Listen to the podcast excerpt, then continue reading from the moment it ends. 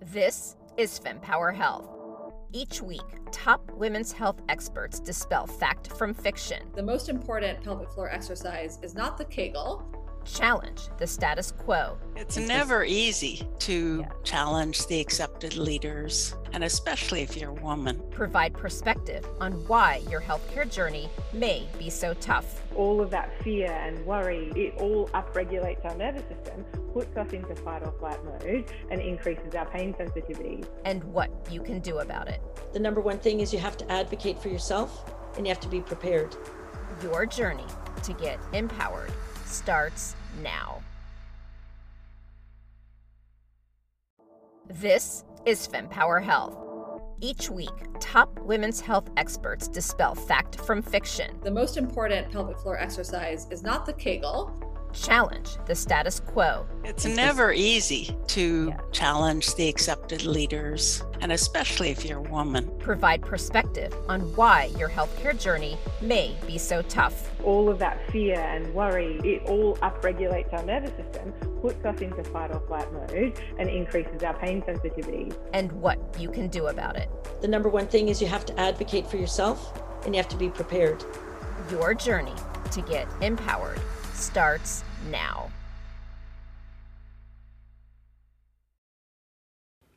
In this episode, we speak with Nina Boyce, a certified hormone and fertility coach, about hormone health, why it is important, what happens when your hormones are out of balance, and what you can do to get them balanced. Nina had her own experience with chronic health turning to stress, which evolved to anxiety, all of which completely threw off her hormone health. I'm sure many of you can relate.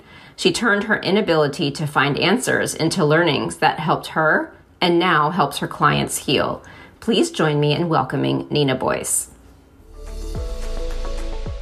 I really got into this work through my own struggles with it. It actually started with chronic anxiety. So I was really struggling with anxiety and I noticed that my periods then were becoming an issue. I was spotting a lot, having inconsistent periods, struggling with cystic acne, like you name it. It's just like my hormones and I was a ball of stress and all of that was just like combining together into one big mess. So I ended up going to see my doctors like everybody does and i went to my family physician and you know all the blood work came out fine and he basically just said let's put you on some anxiety meds then i went to my gynecologist and she said you know what let's just put you back on birth control because that should be able to ha- to fix all of the things you've been struggling with and at that point in my life i was like i just don't want to do that like if everything was okay before then what happened in this transition? Like, what can I do to start to get to the root of some of these symptoms and what's going on?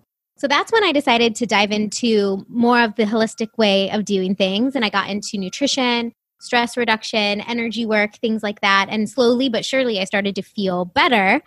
And I just dove like headfirst into all of this, uh, eventually getting my health coach certificate. And, and now this is four years later um, from when I was really struggling. I've now focused my work on helping women transition off of birth control, optimizing fertility, and getting to the root of hormone imbalances naturally. And I'm also a Reiki practitioner, so I add in all the energy work stuff too with it. Maybe what we could start out with then is talking about hormones. And, and the reason why I want to do that is I, I think, or I would hypothesize that a lot of women maybe just generally talk about, oh, I'm hormonal. But then when it comes to trying to conceive, they start to better understand what the different hormones are. Mm. And because we are focused today on just speaking about hormones and, and how you can more regulate them, maybe we just start out with educating people on how the woman's body works and what the impact could be around hormonal imbalance. hmm Yeah, that's huge. Because, yeah, when we start to feel off, we immediately are like, oh, it's our hormones. Well, probably is your hormones, but what does that mean? I think the first thing to note is that it really all starts in the brain because your brain has to send a signal to your ovaries through follicle stimulating hormone to produce estrogen in the first place. So when you're overstressed, when you have a lot going on, um, when you're in that fight or flight mode, it really interrupts that communication between the brain and the ovaries when we're really stressed, our, re- our reproductive system is like one of the first things to shut down. So it starts with that. Your brain sends follicle stimulating hormone signal to your ovaries, and this is what signals the ovaries to produce your follicles that will later turn, you know, you'll release one of them, um, an egg from one of them at ovulation. But as your follicles begin growing, this is what produces estrogen. So in that first phase of your cycle, your estrogen is rising. It's like the dominant hormone uh, during that phase. And when estrogen hits its peak level, that's what signals to your brain to release luteinizing hormone, which is what triggers ovulation. So you can see that you know first if our if we're under a ton of stress or you know even women that are struggling with PCOS, that communication that first needs to happen with luteinizing hormone can be thrown off. Then if you're struggling with hormone imbalance, if you don't have sufficient enough estrogen, you're not going to trigger the the line of what what do I want to say? Like ovulation so, as estrogen rises, we produce various forms of cervical mucus that leads us into ovulation. So, if estrogen isn't at its peak levels, then we're not going to get to that and we're not going to ovulate. Well, after ovulation, our follicle turns into the corpus luteum, and this is what produces progesterone. So, a lot of women are actually struggling with estrogen dominance, which is when they have too much estrogen and too little progesterone in their system. And it's typically because they're not ovulating regularly or i mean there's a host of reasons why they might have too much estrogen in the, the system but after ovulation your corpus luteum is what produces progesterone and so if we're not having healthy ovulation then you struggle with progesterone deficiency. And that's kind of what i see a lot with women. So when these hormonal imbalances happen, I don't know if it's best to take it hormone by hormone, but it would be really interesting to talk about like what are some of the symptoms. And here's why I say mm-hmm.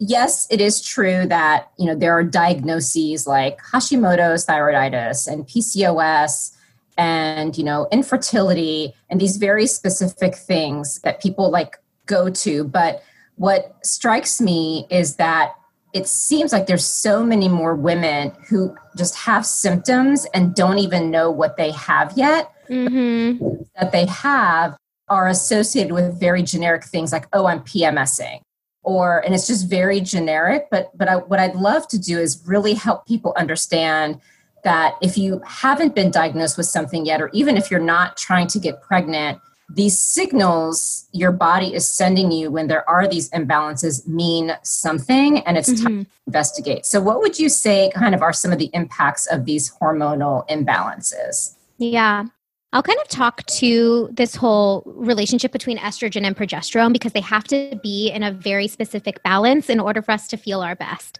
So when they aren't, we tend to feel a lot of cyclical things like cyclic headaches, cramping, bloating right before our period, cystic acne or cyclical acne, uh, anxiety, depression, those can be really big when our hormones are out of balance, especially estrogen. Estrogen is what gives us energy, but it also can make us feel really anxious.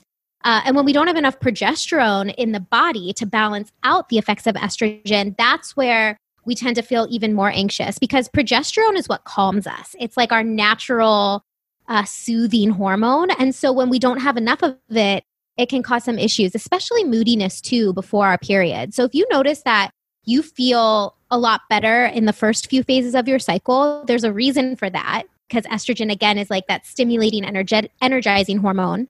But before your period, when our hormones drop, uh, if we're struggling with imbalance, then we can really feel those mood swings and those bouts of sadness. And a little bit here and there is normal, but we all know when it's to this point where it's just we don't feel normal anymore. Okay, so you're not, so I guess, because that was going to be my next question is what is normal versus not. So, is it that if you're bloating before your period um, or during your period, it's not normal, or is it the degree? So, how does one, mm. if it's normal or not? Because so many grin and bear it. Like on a recent podcast, we had a pelvic floor physical therapist, for example, say if you have, uh, if you go in for your pap smear and you're in pain, that's actually not normal. And I think we women just aren't educated. So, True. to talk about what is a normal thing versus when we need to do something about it. I always say if it's affecting your day to day, then that isn't normal anymore. So, of course, like before your period, I know sometimes you're watching a commercial and you'll feel a little teary. It's like, ooh, I feel that ping of like, I could cry right now. But if you're really sad or you feel a very drastic mood switch, that isn't normal anymore. Or if you're feeling so uncomfortably bloated before your period every single month, that's not normal. A little bit of bloat maybe is normal, right? Because our hormones are dropping. So things are changing. We feel differently during each weeks of our cycle, which is something I'm really passionate about teaching women that we are different during the weeks of our cycle. But if you aren't able to show up as your best self anymore, then that's where you need to start taking a look and see if things are are happening underneath the surface. Also, if you're in pain, a little bit of cramping that you can work through is fine. So if you can walk, talk, do your day and you just notice mild cramping, that's okay. But if you're in severe pain or you have to take something for it or you, you know, are nauseous, any of that, that's not normal anymore. So I think when you can balance it like is this affecting my day-to-day life and is this affecting it in a negative way? That's when you know. When you think about like how someone works through the system so to speak. So typically we women if we are on top of it we go in for our annual pap smear and see the obgyn and then there's support like you so maybe you could talk to us about the path that women tend to take and and who tends to work with someone like you and, and how you're able to offer support that supports what women do with their obgyn so i kind of went through that same path myself we need our gynecologists, of course. Like we have to go to our gynecologist. They check for those things that we can't do on our own.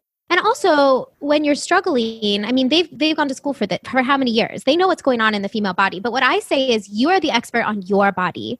And so when you go in, they don't have the time to sit there and say, okay, you're struggling with hormone imbalance. It could be an imbalance between your estrogen and your progesterone. Well, what's causing that? Are you sleeping enough? Are you too stressed? Are you eating enough protein? Are you getting enough healthy fats in? Like, that's not their role. And so, the easiest thing for them to do is what they were trained to do, and that's to prescribe birth control to fix it. Of course, if you're trying to get pregnant, then that really negates the purpose. And then you have to go through a whole nother side of things. But I feel like the role of working with a hormone coach is that you get to get to the root of what's going on. And it's also about having somebody to hold you accountable because there's so many books, there's so many podcasts, there's so much information out there, it can be really overwhelming. Like you pick up any hormone book and they're going to give you a list of like 20 supplements to take. So it's like how do you know which ones are best for you? And that's really what working with a coach does is you get to sit down, they get to dig in with you what's specifically going on in your day to day and then, of course, when it even comes to nutrition, everybody is different. So, are you plant based? Are you animal based? Do you have food intolerances? So, it's just there's no one size fit all that comes to when it comes to healing your hormones. And so, working with a coach is a way to get around that because you're able to then tailor things specifically to what your body needs, not only physically, but mentally and energetically as well. Okay.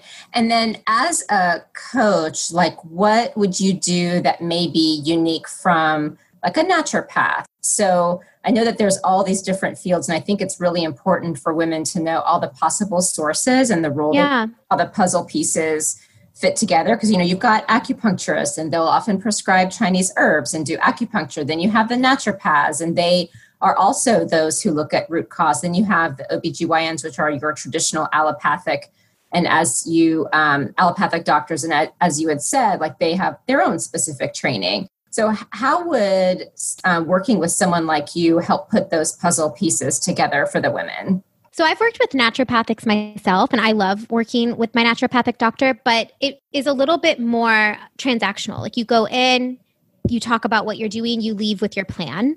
When you have a coach, it also is that mental emotional support added to it.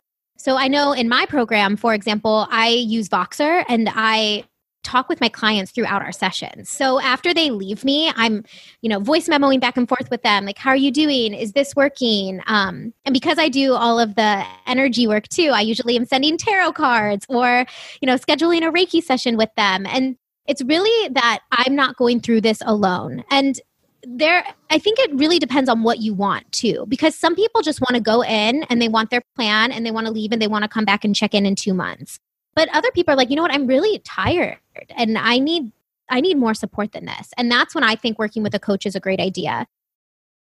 So I do a 6 month program because I find that we're not the same, first of all, week by week, and we're not the same month by month. So when you work with somebody over a longer period of time, I meet with my clients twice a month, you really get to see each other through all of the phases, all through trips, vacations, holidays, all of the things that come up, stress, all of these life changes, and your hormones change throughout all of it too. So it's really about learning how to live in accordance to your cycle and how to live into those changes and really learn more about yourself throughout the process.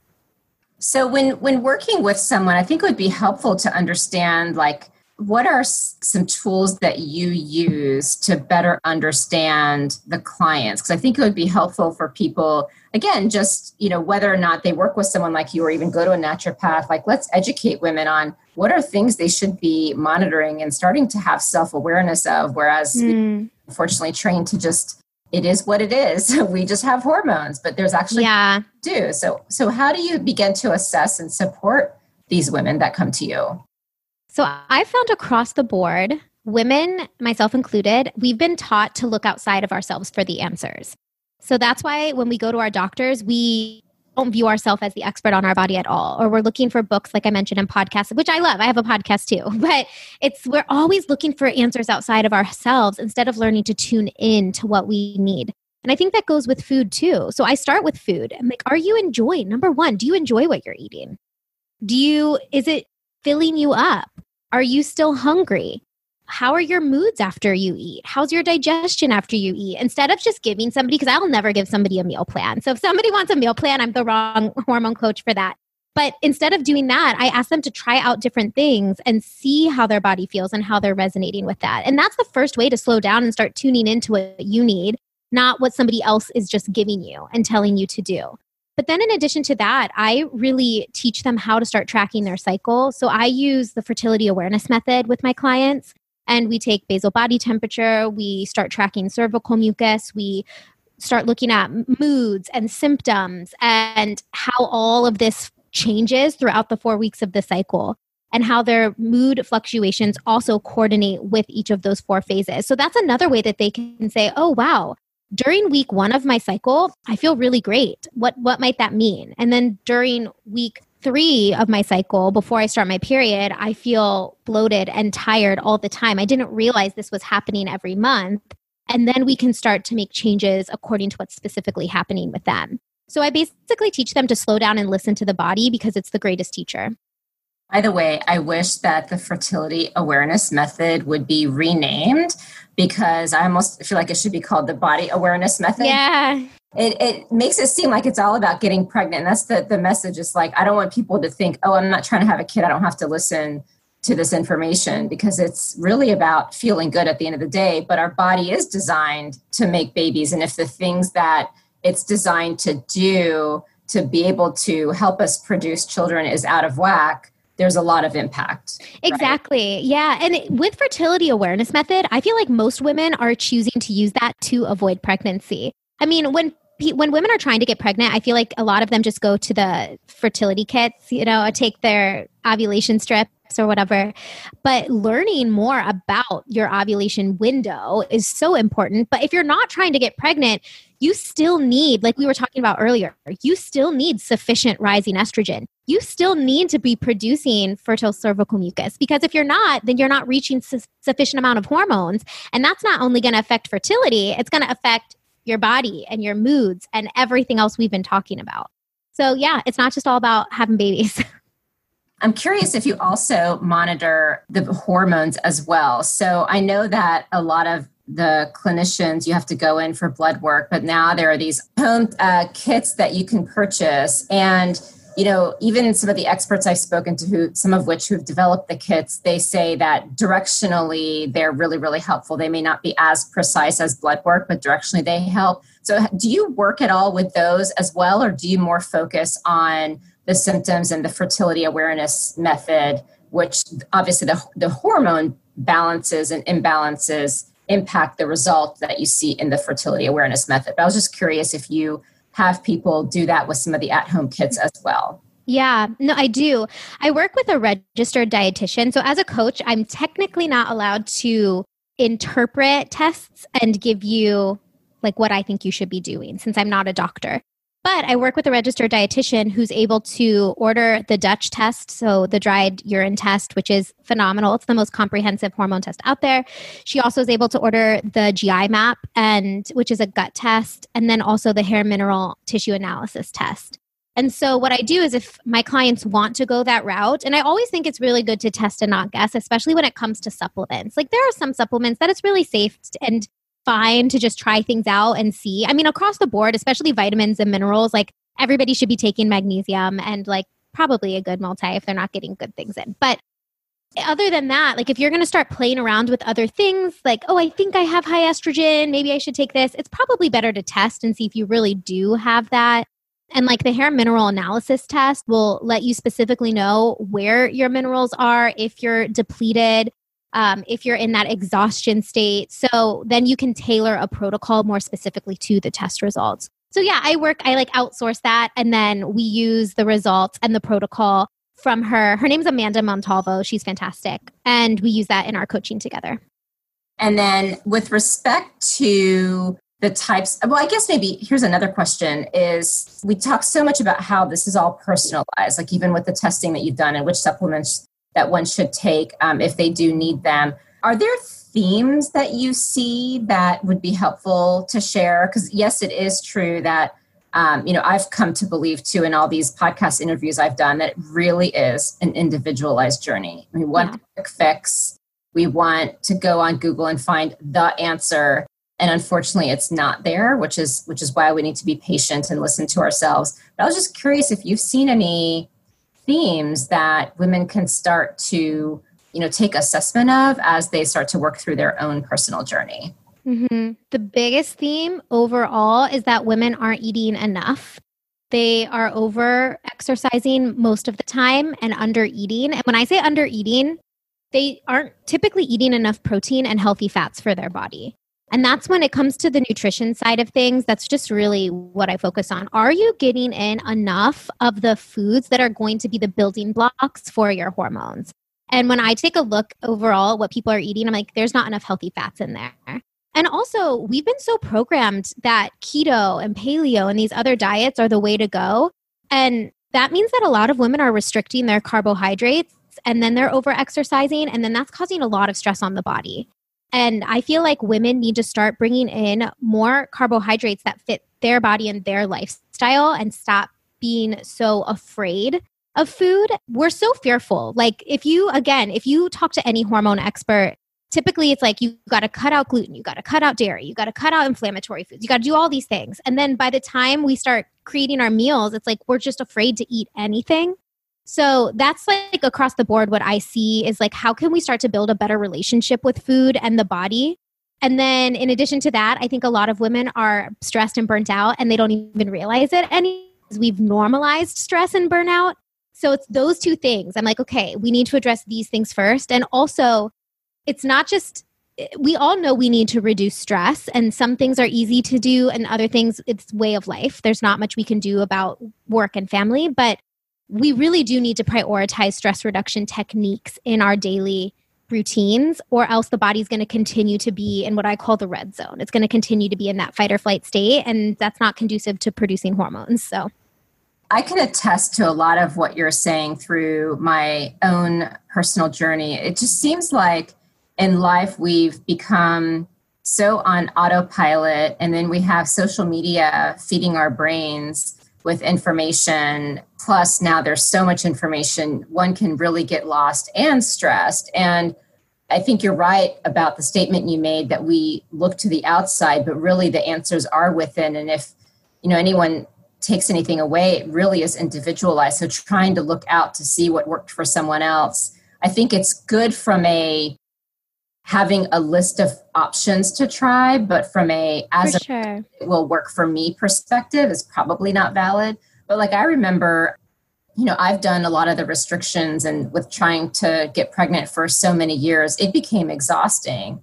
Yes. And it's funny. I remember when I had started out, this was 10 years ago. I think this was towards the end of the low fat phase. Mm. And, you know, one of the things that really I started to learn about is just you've got to read the back of labels. Don't look at the marketing. And whenever I do get fooled by the marketing, I kind of chuckle. I'm like, okay, you were a good marketer because I know to read the back. and for whatever reason, the way you marketed this, I didn't. And then lo and behold. Yeah. Example with the fat, like I remember people were saying you need to eat full fat. And I'm like, oh, I don't want to gain weight. But in, in reality, it was healthy and yes. fat things just have more sugar which isn't as good for you. And so i've learned so much about how food um, impacts me to the point i just now i don't ever weigh myself. Yes i love that. Yes. I go well I, actually i'm gonna i'm, I'm gonna say one clarification. Um, with covid i'm like what is going on? I went on the scale and i'm like oh my goodness so then I was like, something has to change because the 10 years of that I've weighed the same is no longer here. So I made some changes and it worked. And now I don't weigh myself again anymore because I've been validated.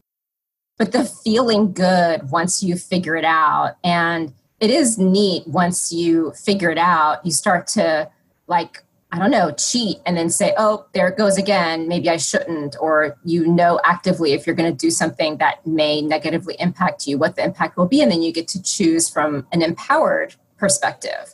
Um, so I, I, I do love what you're saying about knowing who you are and what impacts you and not looking so much to the outside world because it's really true and it's it's hard for us to do it really yeah. is yeah. And I am, when it comes to weight, I'm always like, weight is always, a, it's usually a symptom. Like if our hormones are out of balance, it's not that the weight is the problem exactly. It's usually that there's something else going on. And our bodies are made to settle at their own set point weight. And so it doesn't matter what the scale is, your healthiest weight is going to be so different than somebody else that's the same height as you or whatever the BMI is so silly. And so yeah, I love that you said that. And it really is more about focusing on your mental health. Like, do you feel energized? Yes. Do you feel good?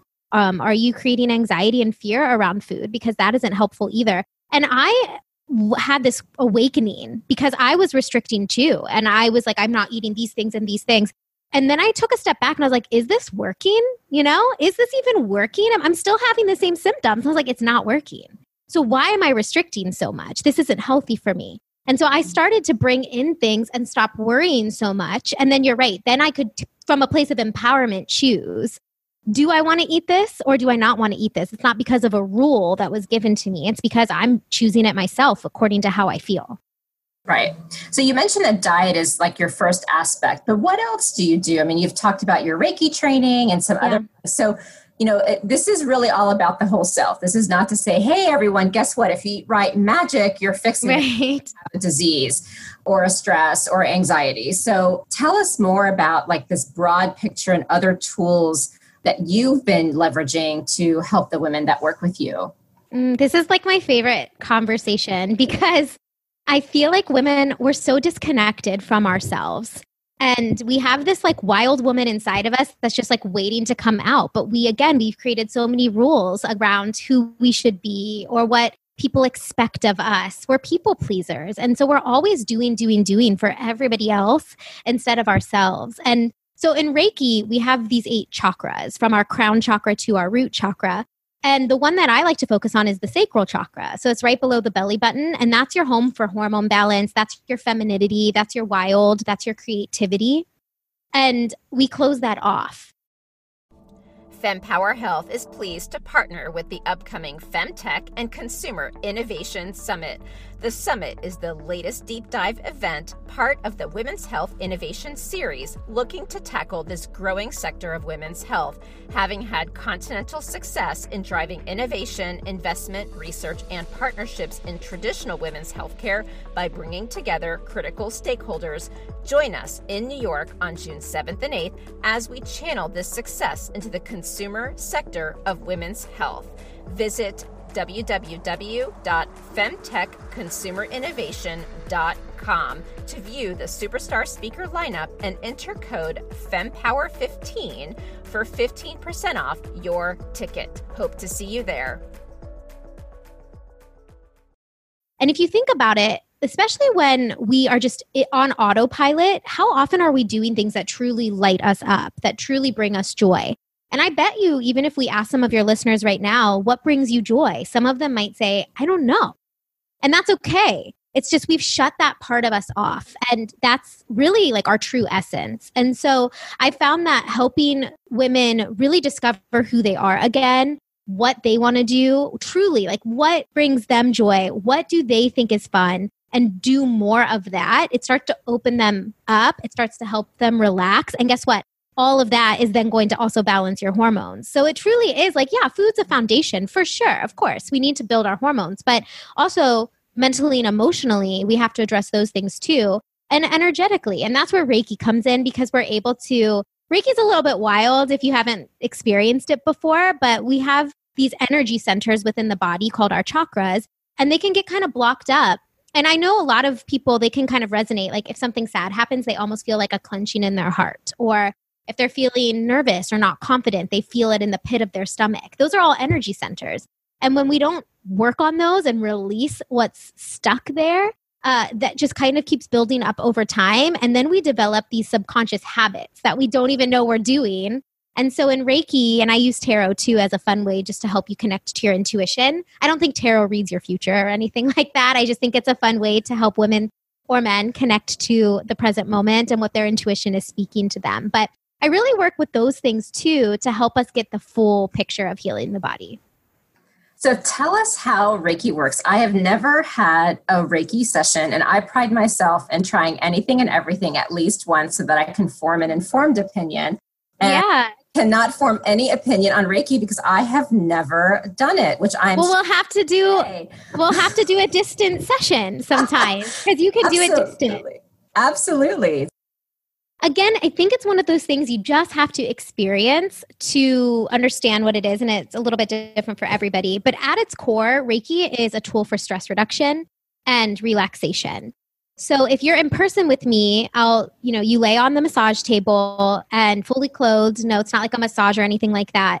Um, and it's light touch healing. So I put my hands uh, lightly on your various chakras. Nobody can see me because this is a podcast, but the crown chakra is at the top of your head, third eye right in between the eyebrows, your heart chakra right where you would think it is, uh, your solar plexus is your stomach, your sacral is right below the belly button. Um, and then the root is, you know, your legs, like beneath the knees.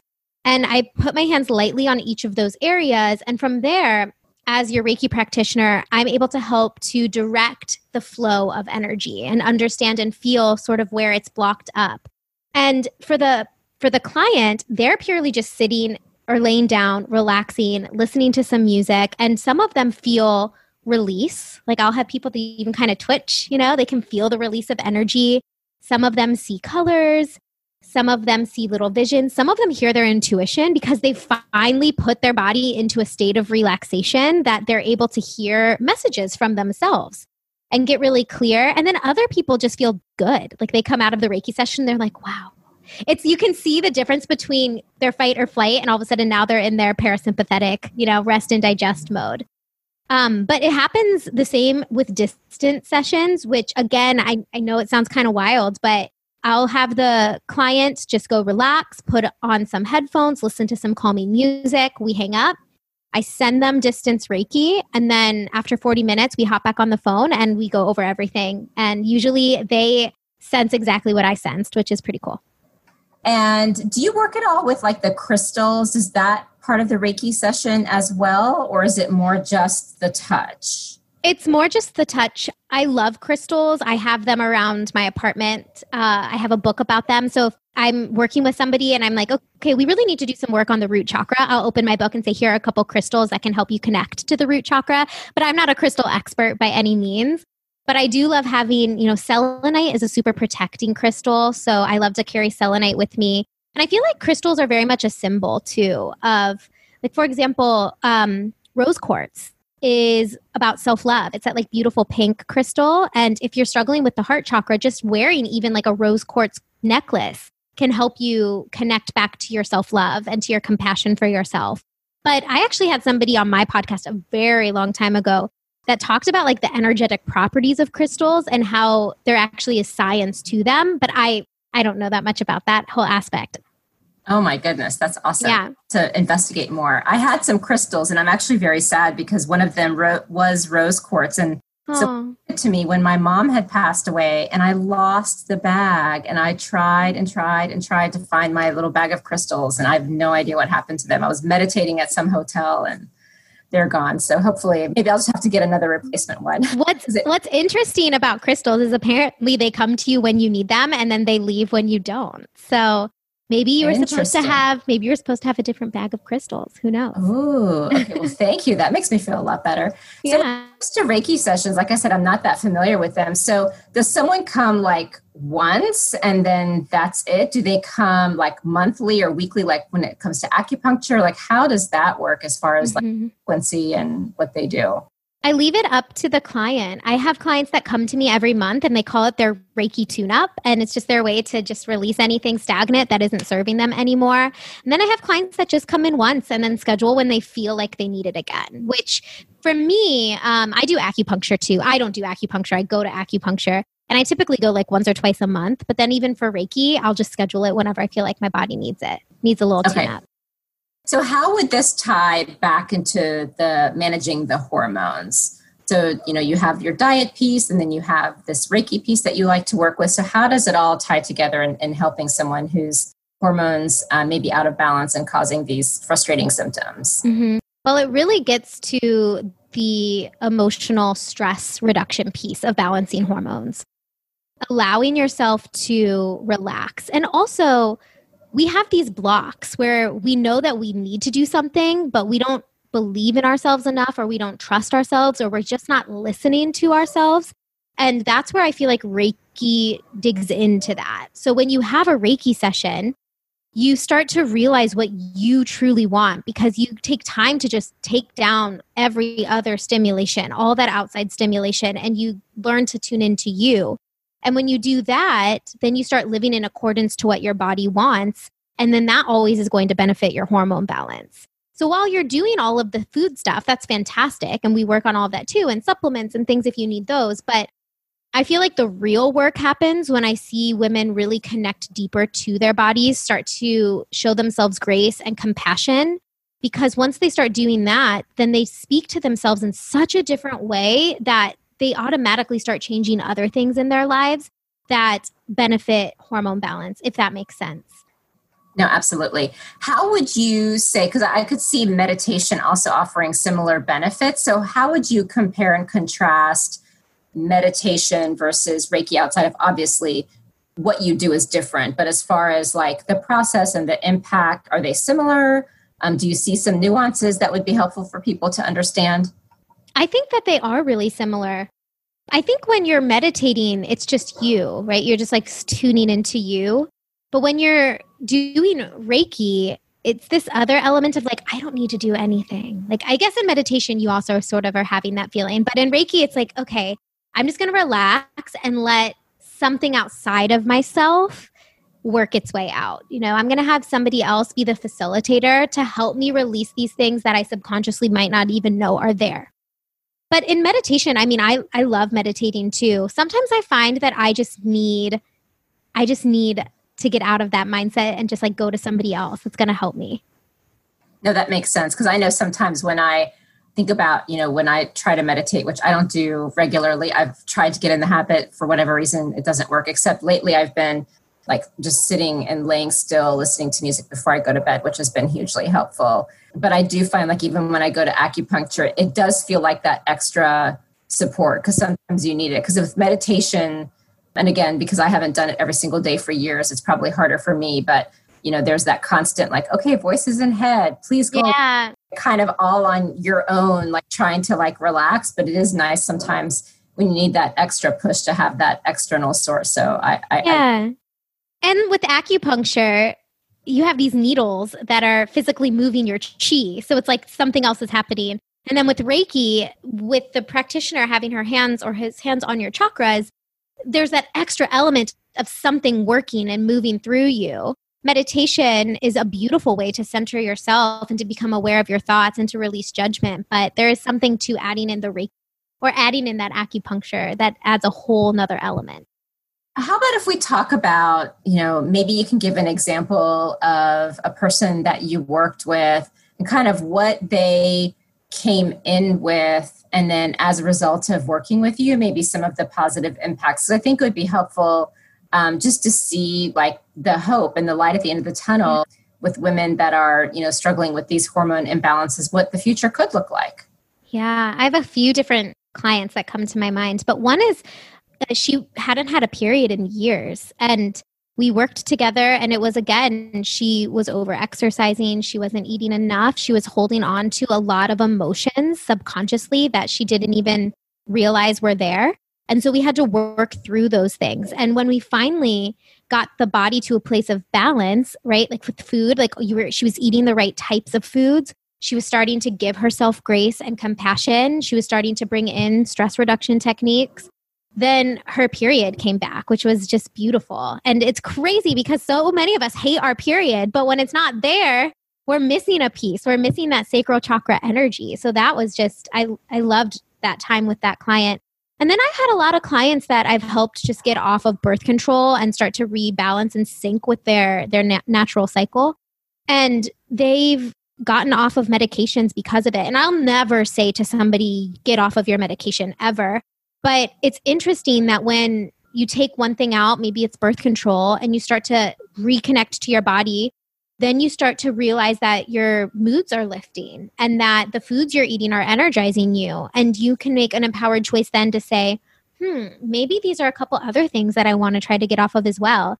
And it's just a way that it's like we take things out so that we can connect more deeply to us and that's been i've had a few of those situations too where they've just they've gotten off of a few different types of medications and they're just living in tune with with their own body and it's beautiful. Not that anything's wrong with taking medication. I just want to put that out there because that's also needed sometimes too. I totally get it. I mean I, I have found the same thing. And and for anyone who's listening who says oh my god this is so complicated. It's hard. It takes too much time. You know i, I will say that you know just thinking back it's really a journey. It's not because if you think about it, if you're not doing the right things, you're basically masking the issues that are there. And if you're not looking at the root cause, it's going to show up at some point. And the journey is so interesting. And what I love is that if you're not doing it by yourself and you have this team, like working with someone like your coach or going to an acupuncturist or naturopath or all of that, your psychologist, whatever. It's a team that can help support you. Now, I do want to acknowledge that, you know, it, it can be costly, which I think mm. is why it's important to, you know, start with the self-awareness and tracking and monitoring, but then build the right team. I, I, I certainly am not saying spend $5,000 a month hiring a staff of people to support. Yeah. I think more it's just an awareness of you don't have to panic and try to do it by yourself. There's so many incredible resources out there for women to really help think through those root causes and it's not it's not stressful. It can be such a joy. Like I feel it's a time of self discovery. Yes, that's it, really it really what it is. is. Yeah, it really is. And I, I mean, I equate it to like I'm not a get nails done kind of person. I don't know why. I just am not into doing that. But there are women out there who every week they get their nails done and you know that's a self-care and these these things that you're talking about nina they're really just additional tools for self-care it's not about oh my god let me go to my dietitian and figure out how i have to like now deprive myself like it, it's right. a journey and i hope that we can start to help women see that because it's so exciting when you get to the other side and like know yourself and are doing things yeah. feel good and when you do the thing you shouldn't you know gosh darn it. Yeah. That thing that triggers me but oh well i chose it and i but yeah. i forward in my choice. And that's the thing too is you'll start to feel better along the way little mm-hmm. steps that you take. But even now i mean i've been doing this work for how many years now but i still have moments. Like i've had a hard week this week and i have learned i have to keep reminding myself to show myself compassion because our hormones can't possibly be in 100% balance all the time that's not reality so it's never like, oh, I've I've totally messed up and now I'm going all of these steps backwards. It's like this is it sounds silly, but it really is a lifestyle. It's like this is just the way that I'm choosing to live and show up for myself now through the good and through the bad. And you know what makes you feel well and you know what doesn't. And sometimes you're still not going to feel well, and that's okay, but you're not going to not feel well for long periods of time, I think is like the big thing. It's like when we don't feel well and we're looking for results, we feel like it's this huge, like we have to just climb over the mountain. There's so much for us to do, but it's little steps along the way. And then you never go back to that place again because now you have the tools to self regulate. Yeah, I love that explanation. It, it's it's so true, and from personal experience, I can 100% attest to that. And the journey is fun when you finally realize what the intention is. So, you know, what else would you like women to know that they may not know about hormone health, tools and resources? You know, I think you've done such a great job in explaining how the hormones work, some of the symptoms, um, you know, diet, Reiki, and some other tools. What else should women be aware of that we may not have discussed? The first thing that came to my head was that you don't need, and you kind of touched on this, you don't need to work with a thousand different people. And I've done that where I've worked with too many different people and it just becomes overwhelming because, like, I, everybody will have a different opinion. And that's where you start to get information overload. It feels really stressful.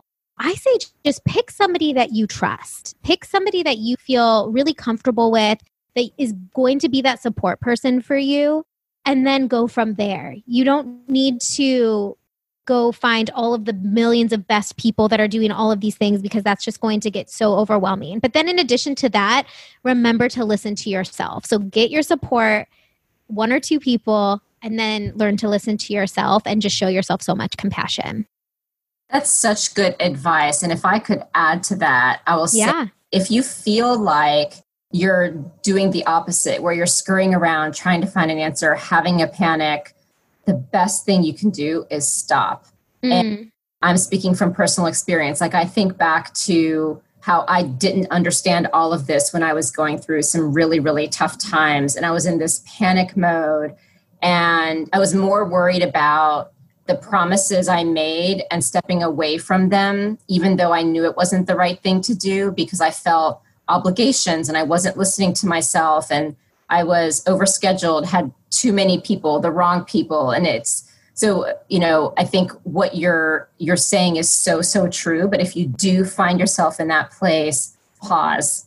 Mm. And you're on that fertility treatment, you know, let's say we are you are on your fertility journey, a couple months is not going to make it or break it on whether or not you have a baby. Like it's it's there's no price to pay for being in a calm place. And I, I love your advice of start with one. Start with mm-hmm. one, feel, look internally and take it from there.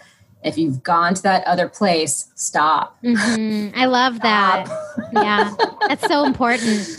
Yeah, it is it is really, really true.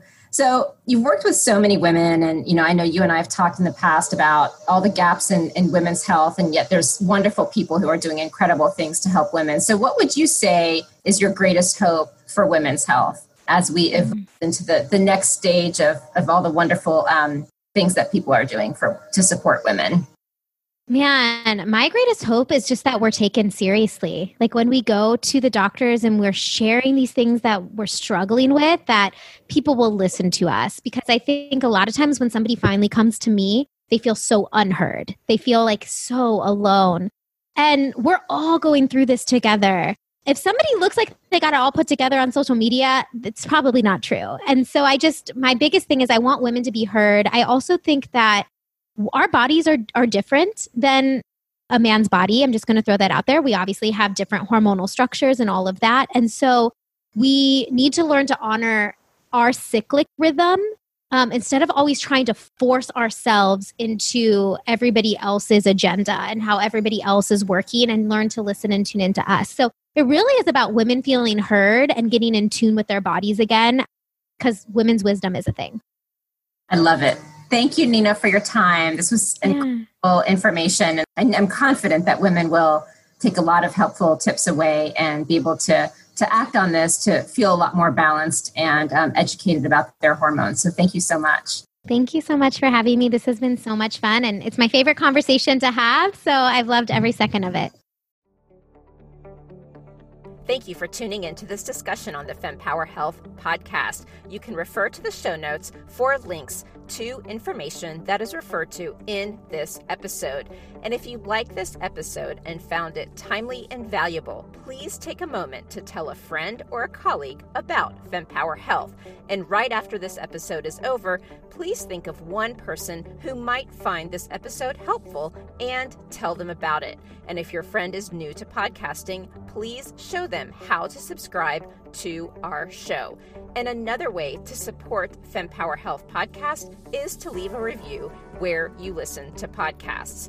And as a reminder, the information shared by FemPower Health is not medical advice, but for information purposes to enable you to have more effective conversations with your doctor. Always talk to your doctor before making health related decisions. Additionally, the views expressed by the FemPower Health podcast guests are their own, and their appearance on the program does not imply an endorsement of them or any entity they represent. See you next week.